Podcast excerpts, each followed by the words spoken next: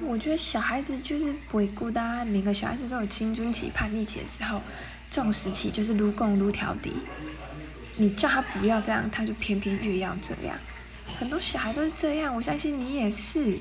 就是你还小的时候，你就会觉得为什么我要听爸妈的话？我不要当那种听爸妈话的孩子。所以这种时候，你就选择不要，我不要照你说的去做。那既然你经历过，那就不要做相同的事情。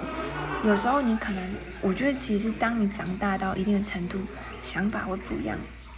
但是应该说要更多的换位思考。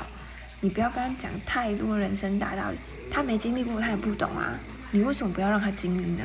这是他人生，他有自己选择做决做决定。你可以跟他聊天，但是不要跟他讲道理，那是没有意义的。